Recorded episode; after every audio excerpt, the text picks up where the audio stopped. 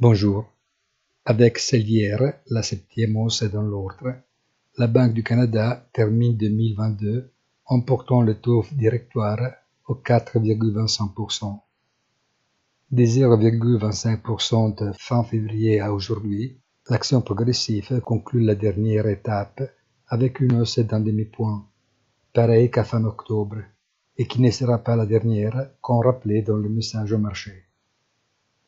Aux États-Unis, la Fed a publié les données d'octobre sur la croissance du crédit à la consommation, qui marque une progression de 6,9% et un nouveau record en termes de montant total.